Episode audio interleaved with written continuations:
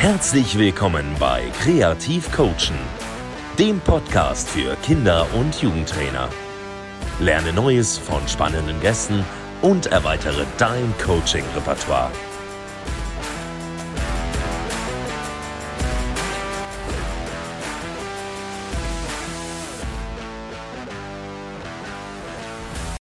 So, moin zu einer neuen Folge und damit ähm, heiße ich erstmal meinen heutigen Gast herzlich willkommen, Norbert Elgert. Und drei Tage später darf man ja wahrscheinlich auch noch nachträglich zum Geburtstag gratulieren. Selbstverständlich gerne. Herzlichen Dank. Ja, genau. Freut mich sehr, dass Sie sich heute die Zeit genommen haben. Und ähm, als Thema haben wir uns ja heute den Übergang von der U19 in den Herrenbereich überlegt. Dann später auch mit mehr Bezug zu den Profis noch.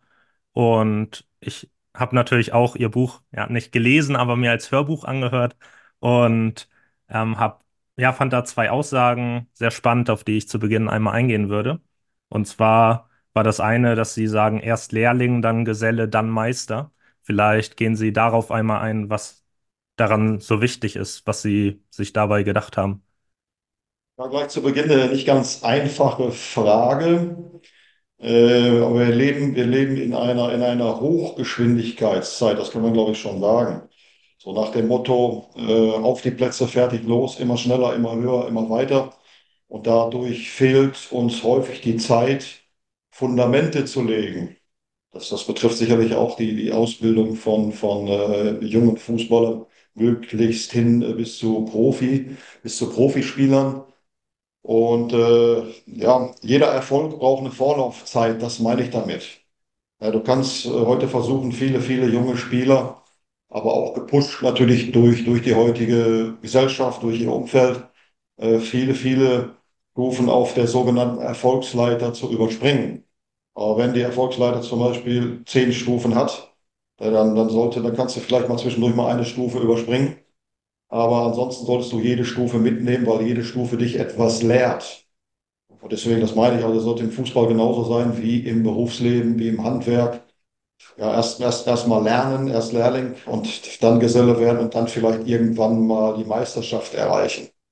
Ja, das hatte mir am Buch auch gut gefallen, dass Sie da gesagt haben, dass Sie erst dann Spieler zu den Profis geben möchten, wenn Sie der Meinung sind, dass sie wirklich fertig ausgebildet dafür sind und damit schützen sie auch ihre Spieler ein Stück weit vor dem, ja, vor dem medialen Rummel, der dann vielleicht damit einhergeht, wenn der Spieler einen Fehler macht, beispielsweise. Also das hat mir sehr gut gefallen. Und dann hatten sie noch gesagt, dass sie nicht nur den Fußballer ausbilden möchten, sondern auch den Menschen. Und natürlich ähm, geht das eine auch mit dem anderen einher. Ohne Kopf funktioniert der Fußball nicht. Aber vielleicht gehen sie auch da darauf nochmal ein, warum Ihnen das so wichtig ist, jetzt auch das Menschliche vielleicht mal ein bisschen abgegrenzt vom Fußball auszubilden als Fußballtrainer. Festen Überzeugung, dass solange wir Menschen leben, wir, eine Einheit sind aus äh, Körper, Geist und, und, Seele. Und äh, das, das ist eben in erster Instanz äh, der Mensch und nicht der Fußballer. Also wir haben es mit Menschen zu tun, alle Menschen haben Gefühle, alle Menschen haben eine Seele. Und, und der Fußballer ist, steht erst an zweiter Stelle. Und äh, wir bei uns auf Schalke präferieren da auch äh, immer den, den ganzheitlichen Ansatz. Das heißt eben, dass der Mensch, Mensch eben im äh, Mittelpunkt äh, unserer gesamten Ausbildung steht. Und zu, zu, dazu gehört natürlich äh, die, die vollständige fußballerische Ausbildung.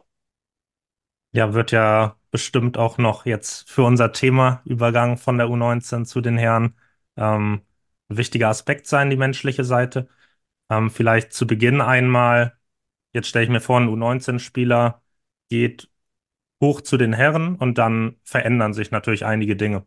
Ich habe mir vorab überlegt, was das so sein könnte. Sie werden mit Sicherheit noch einige Punkte ergänzen. Aber so das Erste, was mir eingefallen ist, ist, dass man vielleicht in der U19 ja gesetzter Stammspieler war, ähm, Leistungsträger und dadurch natürlich auch ein gewisses Selbstvertrauen schon hatte während man dann zu den Herren geht und sich das natürlich ändert, weil man der Neue ist, der sich erstmal behaupten muss. Und andererseits natürlich, so das ist vielleicht das Bild, was man von sich selbst hat, aber gleichzeitig natürlich dann auch der Trainer anders auf dich blickt als dein U19-Trainer vorher. Dass du eben dich erstmal beweisen musst, dass du als Trainer noch nicht das Vertrauen in den Spieler hast, wie vielleicht in der U19 im Vergleich zu Spielern, die du schon seit drei Jahren trainierst. Ähm, was sind vielleicht für Sie noch weitere Veränderungen und welche Rolle spielen die beiden genannten von mir jetzt? Ich hole jetzt mal ein bisschen weiter aus, weil das, das, das Thema ist natürlich äh, hochkomplex. Also bevor du äh, überhaupt bei den äh, Profis äh, Fuß fassen kannst, äh, stabil Fuß fassen kannst, das bedeutet für mich, dass du, dass du im Kader der Profis eine Rolle spielen kannst. Eine Rolle spielen kannst heißt, dass du in der Lage bist, der Profimannschaft auch punktuell schon mal zu helfen. Und auch da äh, präferieren wir, ich, den ganzheitlichen Ansatz. Also du, der, der Spieler sollte auf jeden Fall das Spielgerät äh, richtig gut beherrschen. Das heißt also äh, eine, sehr, sehr gute Technik unter äh, Raum, Gegner und Zeitdruck haben. Er braucht ein extrem hohes äh, Spielverständnis, eine hohe Spielintelligenz. Und die beiden Dinge ergänzen sich natürlich. Ne? Wenn ich eine herausragende Technik habe, aber verstehe das Spiel nicht, ne, kann ich, kann ich keinen Profifußball spielen. Wenn ich, äh, wenn ich aber äh, ein herausragendes Spielverständnis habe, beherrsche das Spielgerät nicht, dann kann ich auch keinen Profifußball spielen.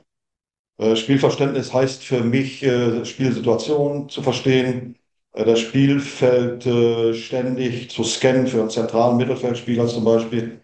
Die, die Vororientierung, der permanente 360-Grad-Blick, denn durch, durch jede Bewegung eines Mitspielers, eines Gegenspielers, des Balls verändert sich ständig alles.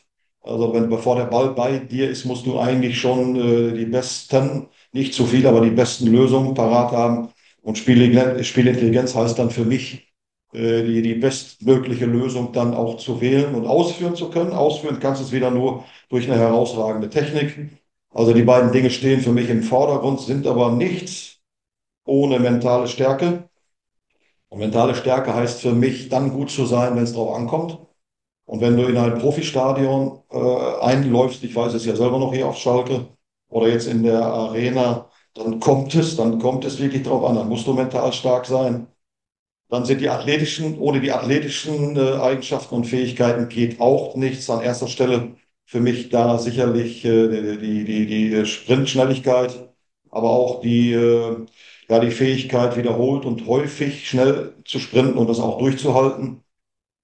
Dann sind Dinge extrem wichtig, vielleicht will ich da fünftens sagen, wie, wie Mentalität, Einstellung, Anstrengungsbereitschaft, Durchhaltevermögen, aber die sogenannte mentale Widerstandsfähigkeit, dass ich belastbar bin. Was musst du da sein? Und, und, und, und. Ja, und sechs vielleicht auch äh, Dinge wie Lebenswandel, Ernährung, Nahrungsergänzung, äh, Schlaf, und, und, und. Also sind schon eine ganze Menge Dinge, die die Jungs dann äh, relativ gut beherrschen müssen, wenn sie da oben Fuß fassen wollen. Und dann kommt natürlich schon noch dazu, dass, dass sie sich, sagen wir mal, die Profi-Trainingseinheiten oder den Profivertrag äh, schon, schon immer noch hart erarbeiten müssen. Das heißt, dass sie gute Leistungen, eine gute Performance über einen langen Zeitraum im Training äh, zeigen sollten aber immer wieder die menschliche Komponente berücksichtigt, dass wir keine Roboter ausbilden, dass jeder auch mal schlechte Tage haben kann, dass jeder auch mal schlecht drauf sein kann. Aber es geht eben darum, permanent äh, sein Bestes zu geben. Das Gleiche gilt es für das Spiel. Äh, gut, gute, gute Leistung, Spitzenleistung über einen langen Zeitraum. Und drittens natürlich dann auch die Empfehlung ja, der sogenannten Cheftrainer der, der, der obersten U-Mannschaft, wie jetzt zum Beispiel U23 oder U19 war jetzt schon ein bisschen länger. Äh, aber ich hoffe, Sie konnten da schon noch ein bisschen was mit anfangen. Ähm, vielleicht nochmal die, ja, oder der Aspekt Vertrauen des Trainers, also wenn der Spieler in den Herrenbereich geht und dann das Vertrauen des Trainers. Also, wie ist das, wenn ein Spieler in den Profibereich reingeht? Sie haben gerade selbst gesagt, dass der dann U19-Trainer ähm, oder vielleicht auch U23 eine Empfehlung ausspricht. Das heißt, da so, so sollte ja, es sein. So sollte es sein, ja. Ge genau, das heißt, da, dadurch entsteht ja vielleicht schon mal eine Form des Vertrauens. Ähm, aber wie sehr muss sich so ein Spieler das Vertrauen dann noch, wenn er dahin kommt, erarbeiten? Kommt das schon dadurch, dass der Übergang geschafft wurde? Oder ist das dann noch ein sehr weiter Weg? Also ich bin ja nur seit weit, weit, weit über 30 Jahren, ich glaube 35, 36 Jahre schon Coach. Und ich habe im Moment einen Kader von 25 bis 26 Spielern. Davon sind dann drei Torhüter. Und ich vertraue jedem meiner Jungs. Aber das Vertrauen eben permanent eingesetzt zu werden oder den ersten Elf zu sein, es ist ja Hochleistungssport. Alle, alle sind enorm wichtig. Ich meine, jeder Trainer sagt das, aber du musst es eben auch entsprechend leben. Äh, durch, durch, durch äh, entsprechendes Feedback, durch permanente Gespräche, durch Wertschätzung, durch gegenseitigen Respekt. Aber wenn du, wenn du permanent spielen willst, dann musst du dir das Vertrauen, äh, unter den ersten elf zu sein, natürlich auch immer wieder erarbeiten und bestätigen oder neu erarbeiten. Und wenn du dann zu den Profis kommst, äh, dann, dann ist das definitiv nicht so, dass der Trainer da oben oder die ganze Mannschaft dann, wenn du kommst, Spalier steht und dann sagt, äh, sagen wir jetzt, egal welcher Name jetzt, nehmen wir mal den, nehmen wir mal einen fiktiven Namen, äh, Johannes, Johannes, jetzt, bist du endlich da. Äh, wir haben schon seit zehn Jahren auf dich gewartet und du bist endlich da. Äh, so ist das natürlich nicht. Äh, du musst dann eben auch in der Lage sein, dem Druck in einer Profimannschaft, der natürlich um ein Vielfaches größer ist, äh, standzuhalten. Das ist dann eben wieder, wieder, wieder mentale Widerstandsfähigkeit, durchhalten, äh, auch mal was äh, verkraften können, was einstecken können und musst dir dann eben durch Spitzenleistungen in der Profimannschaft, im Training und durch die Möglichkeiten äh, zu spielen, musst du dir das Vertrauen, unter den ersten elf zu sein oder eingesetzt zu werden, natürlich auch immer wieder neu erarbeiten. Das kann man den Jungs natürlich nicht nehmen. Sie sprechen das Mentale jetzt schon an. Da würde mich interessieren, wie gehen Sie in Ihrer Arbeit als Trainer darauf ein? Also wie schulen Sie das? Ja, gut, äh, wie, schulen, wenn, wenn alles so einfach zu schulen wäre, aber äh, also ich habe ja schon gesagt, ich präferiere den, den ganzheitlichen Ansatz. Ja, da kannst du nichts voneinander trennen.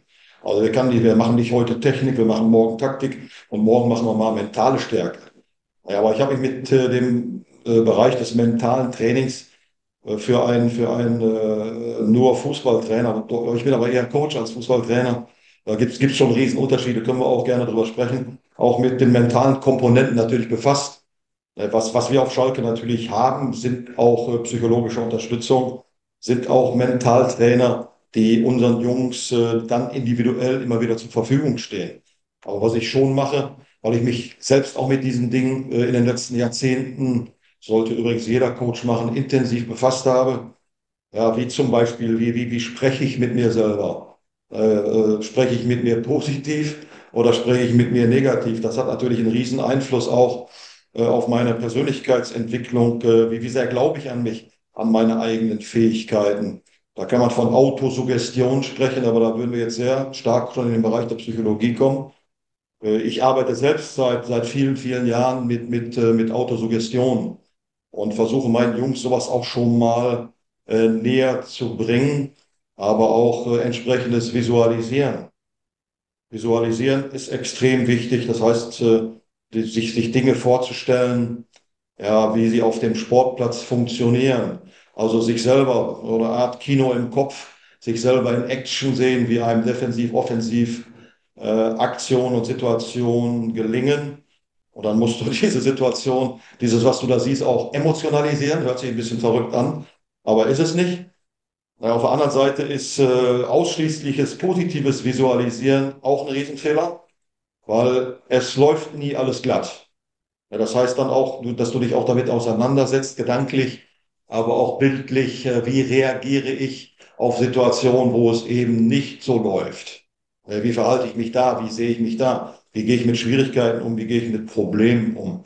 Also wir haben da schon jede Menge Möglichkeiten, aber du musst dich natürlich auch damit befassen. Das heißt also, jeder gute Coach, jeder gute Trainer sollte schon, schon auch ein Hobbypsychologe sein. Ein Ja. guter, ein guter Hobbypsychologe sein. Sie haben jetzt schon ja diese Unterscheidung aufgemacht, Coach versus Trainer. Ähm, vielleicht gehen wir da einmal drauf ein. Gerne. Äh, ja, das ist, das, das, das will ich gar nicht, will ich gar nicht kleiner machen, als es ist. Also, ein Trainer, das, was ich ja auch lange, lange war und immer noch bin, also zum Coach gehört auch das Trainer sein. Trainer ist jemand, der Fußball lehrt und Fußball trainiert. Trainingseinheiten, Spiele vorbereitet und, und, und. Aber ein Coach, ein Coach ist äh, ein klein wenig mehr. bin ja nicht der Einzige. Äh, ein Coach ist, ja, es ist, ist gleichzeitig äh, Trainer, ist äh, Menschenführer, ist Mentor, ist Wertevermittler, ist Wegbegleiter. Und äh, ich finde, finde diesen Begriff äh, Coach, der kommt ja aus dem, der kommt teilweise aus dem Ungarischen. Äh, auf, äh, von, von dem Begriff Coach. Coach ist, glaube ich, sogar ein Dorf in Ungarn, aber Coach hat auch was mit Kutsche zu tun. Und ein Kutscher äh, ist jemand, der ja, einen Fahrgast irgendwo hinbringt, wo derjenige auch hin will. Und so ist ein Coach auch ein Wegbegleiter, der, der, der, der jungen Menschen dabei hilft, nicht nur im Fußball, ja, Ziele zu erreichen, Träume zu verwirklichen, dahin zu kommen, wo derjenige hin will.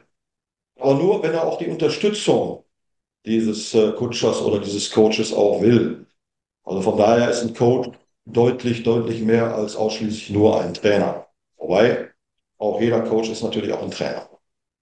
Sie haben jetzt schon gesagt, dass es darum geht, ähm, den Spieler dahin zu bringen, wo er hin möchte. Und das Motiv, äh, motivbasierte Führen ist etwas, worüber ich mich auch schon in vorherigen Folgen unterhalten habe.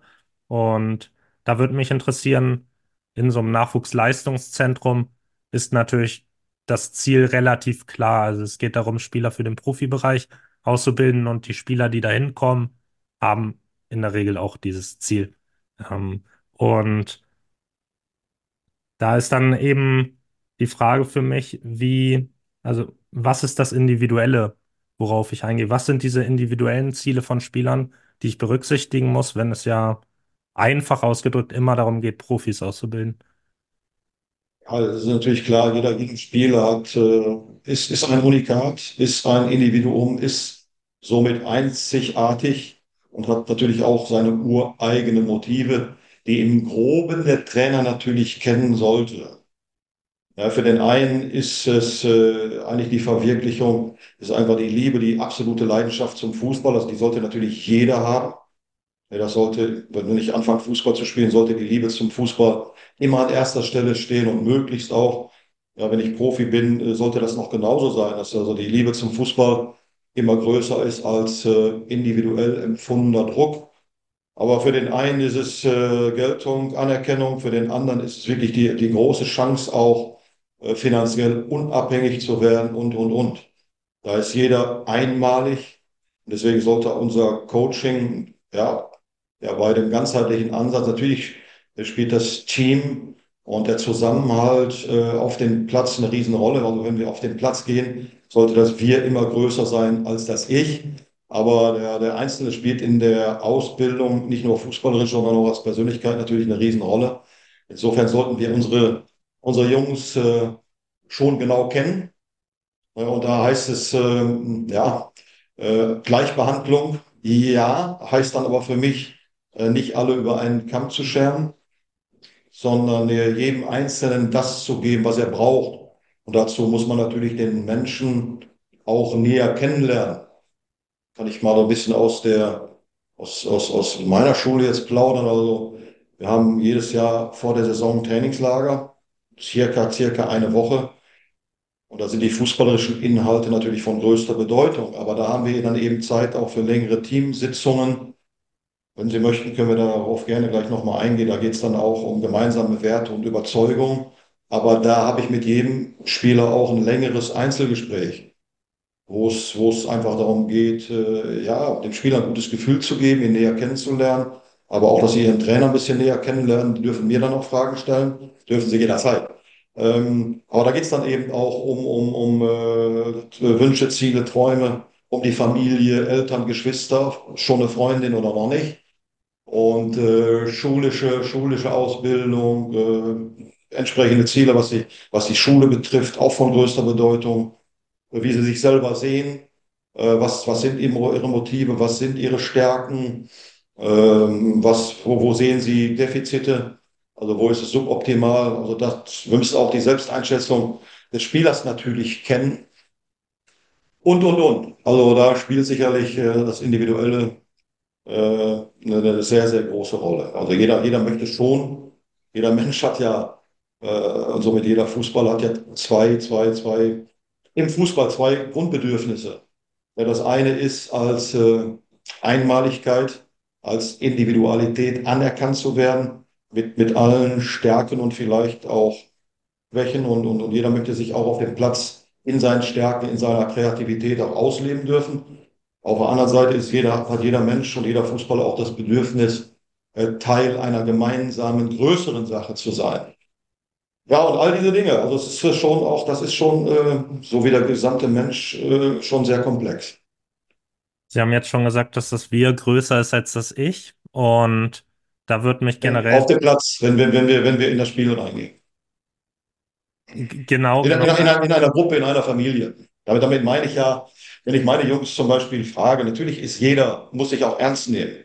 Jeder ist enorm wichtig. Jeder von diesen über acht Milliarden Menschen lebt ja in seinem Kopf und sollte sich auch ernst und wichtig nehmen. Aber wenn jeder dieser über acht Milliarden Menschen der wichtigste ist auf dem Planeten, das kann irgendwie nicht hinhauen. Also dass wir, wir spielen schon in einer Gemeinschaft, äh, in einer Familie eine Riesenrolle. Und wenn ich unsere Jungs frage, ja, hast eine Familie von, von sechs, Mama, Papa, vier Kinder, wer ist denn da der Wichtigste? Hä? Dann wird jeder sagen, hm, hm, ja, alle. Ja, ich will dann- alle ist eben dann auch ein bisschen wir. ich will auf einen Aspekt hinaus, den Christoph Dabrowski bei mir im Podcast angebracht hat. Ähm, er hatte nämlich gesagt, dass es ja ähm, zum Teil auch darum geht, dass du innerhalb einer Mannschaft, dass das in, ja auf dem Niveau so Ellbogenkampf ist, also auch den Mitspieler von der Position wegdrücken und dass er generell diesen Aspekt sehr wichtig findet, eben Widerstände zu durchbrechen. Er das von Felix Magath auch sehr viel gelernt hat. Und dieser Aspekt eben, dass man auf der einen Seite natürlich ein Teamgefüge als Trainer entwickeln möchte und auf der anderen Seite hast du aber eben natürlich das Individuum, was das Ziel hat, Profi zu werden und wo sie natürlich auch miteinander konkurrieren. Wie gehen Sie persönlich als Trainer mit dieser ja, Spannung um? Ja, ich bin da, ich schätze Dabro sehr, wir kennen uns auch gut. Ich glaube, bei Dabro ist im Moment auch einer meiner besten Freunde, ein Mensch, den ich unglaublich schätze, der auch ein Jahr Assistent bei mir war, der Slavo Freier. Nee, einer, ein sehr anständiger, korrekter Mensch, der es geschafft hat, im Haifischbecken äh, Fußball sich äh, zu behaupten äh, und durchzusetzen. Aber ich bin da, n- sowieso bin nicht schwarz-weiß, also entweder oder, sondern immer sowohl als auch. Also selbstverständlich müssen unsere Jungs auch darauf vorbereitet werden oder das heute schon schaffen. Auch in, in der Ausbildung, im Jugendbereich, in der U19 sowieso schon, äh, sich innerhalb einer Gemeinschaft durchzusetzen und zu behaupten. Also mit äh, Teamgeist und wir first, we first ist ja nicht gemeint, dass du freiwillig einem anderen den Vortritt lässt äh, und äh, äh, am, am Wochenende anzufangen. Sondern was, was, was ich glaube, ist, dass du schon in der Lage sein musst, dich, dich durchzusetzen, dich zu behaupten, dass du auf dem Platz auch ja, ja, ja, ja bis an die Grenze des Erlaubten gehen musst. Es ist nun mal Profisport, aber ich glaube, äh, ja, ich finde sogar den, den Begriff Ellbogen einsetzen super. Du musst deine Ellbogen einsetzen, du musst dich behaupten, aber ohne Rasierklingen dran. Das heißt eben fair, dass man auch in einer Mannschaft sich wertschätzen und respektvoll bekämpft. Aber es ist eben, das Leben ist nicht so, auch das Hoch, der Hochleistungssport sowieso nicht, dass ich anderen freiwillig den Vortritt lasse, sondern ich muss mich da schon äh, ganzheitlich, äh, ja, körperlich und mental auch, auch, auch behaupten können, sonst habe ich keine Chance, sonst werde ich aufgefressen. Und moderner Fußball ist auch so ein bisschen, nicht moderner Fußball, Hochleistungssport ist so ein bisschen, ja, ich vergleiche das immer mit modernen Gladiatoren. Ja, da ist ja, da gehört ja auch ein Publikum dazu, da gehören die Medien dazu und da geht eben der Daumen rauf oder runter. Aber du musst schon verdammt stark sein. Aber ich glaube nicht, dass du ein Arschloch sein musst, um Profifußball zu spielen. Profifußball spielen zu können. Vielleicht manchmal auf dem Platz, ja. Aber ja, mal ein Beispiel. Ich hasse es, Elfmeter zu schinden, weil das ist nicht fair. Darauf kannst du dann hinterher auch nicht stolz sein. Aber ich möchte, wenn einer meiner Spieler in der Box gefoult wird, dass wir dann auch einen Elfmeter bekommen. Also professionell, hochprofessionell, ja, aber immer fair und äh, korrekt. Sie haben dann Weil, ja weil, weil, für mich, für mich, ich weiß nicht, wie es andere sehen, aber für mich und wir sehen das hier eigentlich alle so. äh, für mich immer, äh, ja, das, das, das muss in einem gesunden Verhältnis stehen. Du musst ja stolz sein können. Es fängt schon mit kleinen Kindern an. Äh, wenn du irgendwie spielst und äh, die neigt schon mal dazu, einer meiner Enkel, äh, äh, der, ja, der, der mauschelt schon mal ein bisschen, der mogelt schon mal ein bisschen, dann schmunzel ich natürlich, lache ich auch, dann sage ich auch, ah, kannst du denn hinterher, wenn du, wenn du gemogelt hast, stolz sein darauf, dass du, dass du gewonnen hast? Ja. Oder sind wir uns, wir werden uns langsam immer mehr einig. Ja, das ist natürlich dann alles spaßig, aber ich finde, dass wir da insgesamt gesellschaftlich, nicht, nur im Fußball, eine große Aufgabe haben. Ja, ich weiß gerade nicht, ob ich es richtig in Erinnerung habe. Ich glaube, es war Magrifo, der gefragt wurde, warum er dem Schiedsrichter gesagt hat, dass das kein Elfmeter war. Und er meinte dann einfach so, ja, war kein Elfmeter. So, also so mit dieser Selbstverständlichkeit, mit diesem ja, Fernsportsgeist, den auch, kann man glaube ich so sagen, der SC Freiburg ja sehr stark lebt. Ähm, ja. Schalke auch. Schalke auch. ähm, dann hatten Sie die Teamsitzung angesprochen. Ähm, da können wir sehr gerne nochmal drauf eingehen.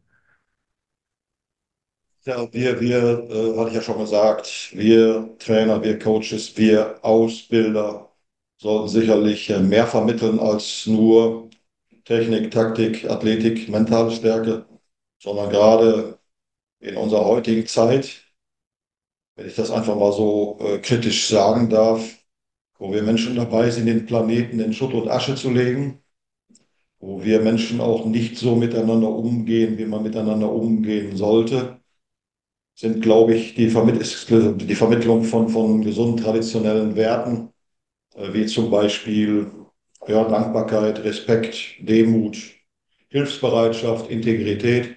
Kann ich auch gerne definieren, mal wenn Sie eine Begriffe definiert haben wollen. Wie ich so sehe, äh, glaube ich, äh, viele, viele mehr von, von ja, Teamfähigkeit, äh, Toleranz und, und, und von allergrößter Bedeutung. Weil ich glaube, in einer Gemeinschaft können gesunde Werte ja, zusammenschweißen, das Wir-Gefühl stärken, aber auch den Einzelnen, ja, und wir sind ja alle oder viele in unserer Gesellschaft äh, orientierungslos und gesunde Werte können uns äh, so ein bisschen Halt und Orientierung geben.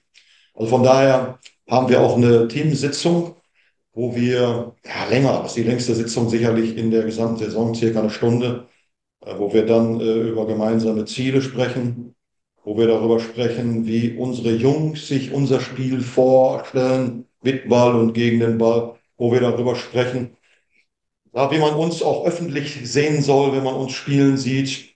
Aber ein weiterer Aspekt sind dann eben die gemeinsame Werte und Überzeugungen, die ich unseren Jungs dann nicht aufzwinge, aufoktroyiere, sondern die wir uns dann gemeinsam, ich, ich führe natürlich in eine bestimmte Richtung, äh, dafür bin ich ja dann auch ein Leader, aber die Jungs sind dann sehr stark mit einbezogen und sie ist das daraus jährlich entstehende Team-Credo immer wieder sehr ähnlich und doch, was jede Mannschaft betrifft, einzigartig. Ja. Weil jede Gruppe ist natürlich auch wieder einzigartig. Ja, das, das finde ich sehr spannend mit diesen Teamsitzungen, weil wir gerade in der Mannschaft, die ich trainiere, auch kürzlich ähm, nochmal unsere Meetingstrukturen, so haben wir es ja. genannt, festgelegt haben und dann auch besprochen haben, wie regelmäßig wollen wir uns für sowas treffen? Wie regelmäßig machen Sie das mit Ihrer Mannschaft? Ja, schon, schon in, in, in regelmäßig, unregelmäßigen Abständen. Also ich bin halte nichts von fixen Terminen. Also du machst einen Termin und der passt überhaupt nicht, ja, aber wir müssen das jetzt mit aller Macht durchziehen. Also ich glaube, dass da, äh, ja, dass da auch Empathie, dass da das Gefühl, die Mannschaft mit einbezogen auch eine große Rolle spielt. Aber es gibt zum Beispiel dann auch mal, mal also eine Sitzung zwischendurch, die jetzt in Kürze ansteht. Ja, wie stellt ihr euch überhaupt, was, was, was versteht ihr unter einem guten Teamplayer? Äh, Gibt es für euch da positive Beispiele aus dem Leben? Vielleicht auch aus dem Profifußball. Also da gibt es immer wieder unterschiedliche Ansätze, unterschiedliche Themen auch. Da sind wir schon äh, regelmäßig, nicht, natürlich in dem Bereich jetzt nicht ganz so häufig wie, sagen wir mal, die Gegneranalysen oder die eigenen Spielanalysen, die ja permanent stattfinden. Ja, genau. Nee, also das sehe ich auch so, dass ein fixer Termin jetzt, glaube ich, schwierig wäre, weil da eben noch was dazwischen kommen kann. Wir hatten uns jetzt darauf verständigt, ich habe die Spieler gefragt, wie oft stellt ihr euch das vor? Ihr müsst mhm. es ja am Ende dann auch mit umsetzen. Und am Ende haben die dann gesagt, dass sie sich alle zwei Monate gut vorstellen könnten, dass wir jetzt gesagt haben, vor dem ersten Rückrundenspiel treffen wir uns einmal im Februar und dann jeden zweiten Monat. dass wir eben nochmal im April und im Juni einen Termin haben. Und das wäre dann ja auch nochmal ganz gut, dass man eben am Ende der Saison nochmal so ein Fazit ziehen kann. Und dann können wir flexibel gucken, wann es in dem Monat passt. Ich glaube, so ist das dann ja praxistauglich. Ja, finde ich gut. Also ich bin auch kein, kein Verfechter von, bin Verfechter auch von regelmäßigen, unregelmäßigen äh, Feedback-Gesprächen auch mit den Spielern. Aber ich bin Gegner davon, immer zu sagen, wir machen es jetzt genau jeden Monat dann und dann. Weil Feedback ist ja auch wieder so ein, so ein extra Thema für sich. Das muss dann auch passen und darf dann auch nicht zu häufig stattfinden, weil man wiederholt sich dann in den, in den Stärken der Spieler und in den Schwächen. Äh, nee, finde ich gut, wie sie es machen. Danke, danke. Jetzt mache ich nochmal ein Riesenthema auf. Ähm, beim Übergang von der U19 zu den Profis ist ja immer die, ja, die große Frage, wieso schaffen es so wenige Spieler zu den Profis? Und da würde mich natürlich interessieren, wie Sie das sehen, was Sie glauben, was so die Hauptpunkte sind, woran es gerade am Ende scheitert. Ja, scheitert es überhaupt? Also wir sprechen, wir sprechen ja von einer Elite. Wie viele Profifußball wir haben. Wir haben, wir haben in Deutschland drei Profiligen. Und so ist natürlich klar, dass das nur eine begrenzte Anzahl an Spielern schaffen kann. Ja, und ich weiß nicht, lassen Sie es aus den Leistungszentren vielleicht drei Prozent sein oder so. Die können mich da gerne korrigieren. Ich kann es jetzt nicht genau abrufen. Bei uns sind es ein paar Prozent tatsächlich mehr.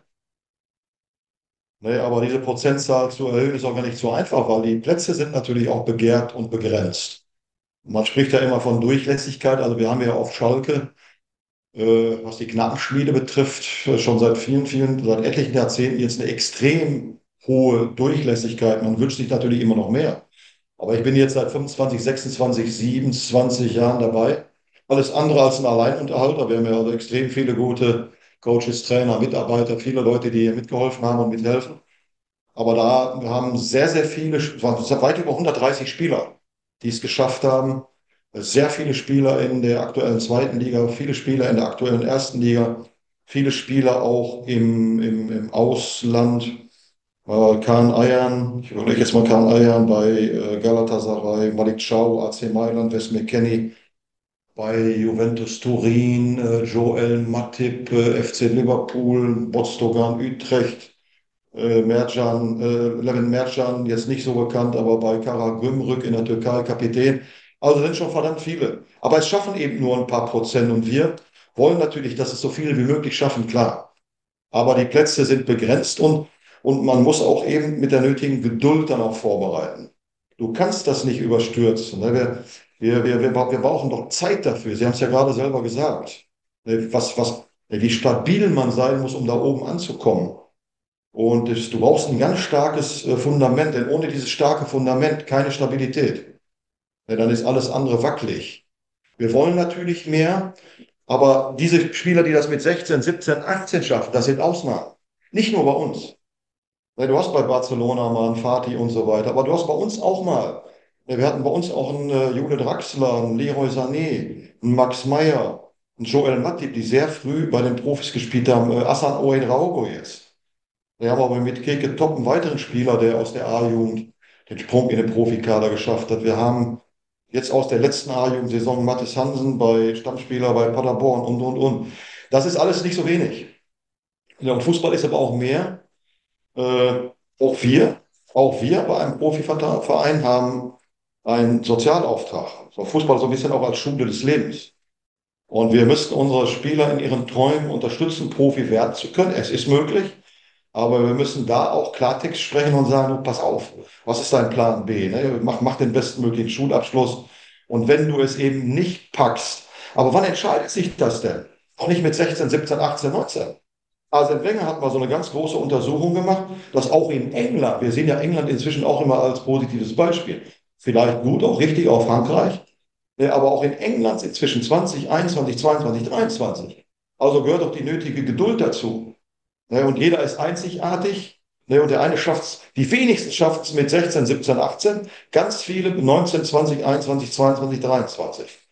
Aber was ich gerade sagen wollte, wir geben unseren Spielern, wenn wir es gut machen, und ich glaube, wir machen es gut, viel mehr mit, sodass sie auch, wenn sie es nicht packen, bis 2021, 22, 23, so viel mitgenommen haben durch den Leistungssport, äh, dass sie auch in anderen Branchen, in anderen Berufen ja, dadurch durch die Dinge zumindest helfen, mitgenommen haben, wie ja, Durchhaltevermögen, wie Ausdauer, wie Teamfähigkeit, wie Ehrgeiz, wie Zielsetzung. Ja, dass diese Jungs häufig, ich erlebe so viele Spieler von uns. Ich habe jetzt noch einen im Urlaub auf Fuerte getroffen, äh, der dann, der dann in einer anderen Branche super erfolgreich geworden ist. Da sind wir dann genauso stolz.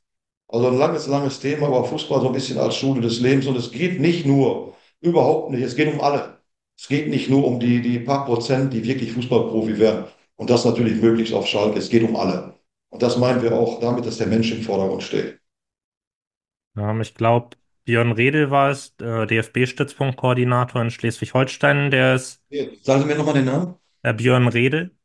Okay, okay. Ja, Ähm, habe ich schon mal gehört. Ja. Hm. Gen- Genau, der hatte es, glaube ich, gesagt, dass ähm, es ja so ist, dass Deutschland jetzt Spielertypen entwickelt hat, die im Ausland sehr beliebt sind und man in Deutschland aber andere Spielertypen sucht, die im Ausland ausgebildet werden. Und das führt natürlich dazu, dass wir uns dann Spieler aus dem Ausland holen und das Ausland holt sich unsere Spieler, dass man dieses Hin und Her hat. Wie sehen Sie diesen Punkt in Bezug auf die Durchlässigkeit, weil Sie gerade angesprochen hatten, dass es natürlich auch nur begrenzt viele Plätze gibt. Aber man könnte ja zum Beispiel, ähm, wie Athletic Bilbao macht es ja zum Beispiel sehr stark, dass die da alle aus dem Baskenland kommen müssen. Ähm, man könnte ja auch mehr selbst ausgebildete Spieler letztendlich im Profibereich einsetzen. Also vielleicht geht es nicht um die Prozentzahl, sondern vielleicht auch ein bisschen, wo kommen die her? Wie sehen Sie das? Guck mal, Zeiten bei uns, nach denen wir uns sicherlich alle zurücksehnen, aber das hat viele Gründe. Ein Hauptgrund ist sicherlich der, der, der, der finanzielle Aspekt. Auch wir hatten jetzt schon mal Zeiten, äh, Champions League, wo unsere Profimannschaft in Real Madrid ein sehr gutes Spiel gemacht hat. Mit fünf, sechs oder Spielern aus der Knappenschmiede in der Anfangsformation, mit bis zehn Spielern aus der Knappenschmiede. Das wünscht man sich natürlich schon zurück. Ähm, Ich auch, wünsche mir das auch zurück. Müssen wir alle hart daran arbeiten. Aber auf der anderen Seite haben diese Spieler natürlich, wir würden sie alle lieber hier sehen, ähm, aber haben dem Verein natürlich auch geholfen, finanziell äh, zu überleben. Ich bin da schon für den globalen Ansatz, wobei ähm, ich bin aber auch bin schon dafür, dass, dass so viele Spieler wie möglich äh, aus den eigenen Reihen kommen sollten. Einmal ist die äh, Identifikation der Fans natürlich riesengroß mit den eigenen Spielern, die, die, die, die wir selber ausgebildet haben. Und das ist natürlich insgesamt auch kostengünstiger. Aber auf der anderen Seite bin ich auch nicht für eine Quotenregelung, weil die Spieler müssen ja auch wirklich gut genug sein.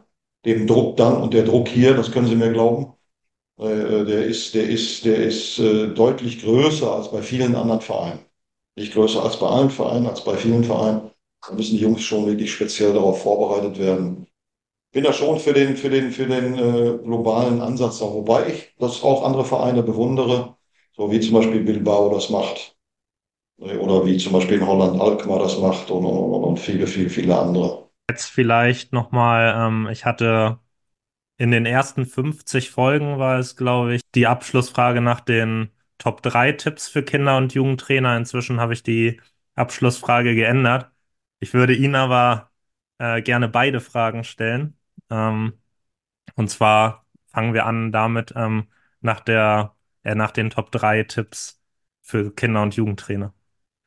Also immer wieder, also der, der erste Tipp ist definitiv der Spaß und die Freude am Fußball sollte immer, immer im Vordergrund stehen.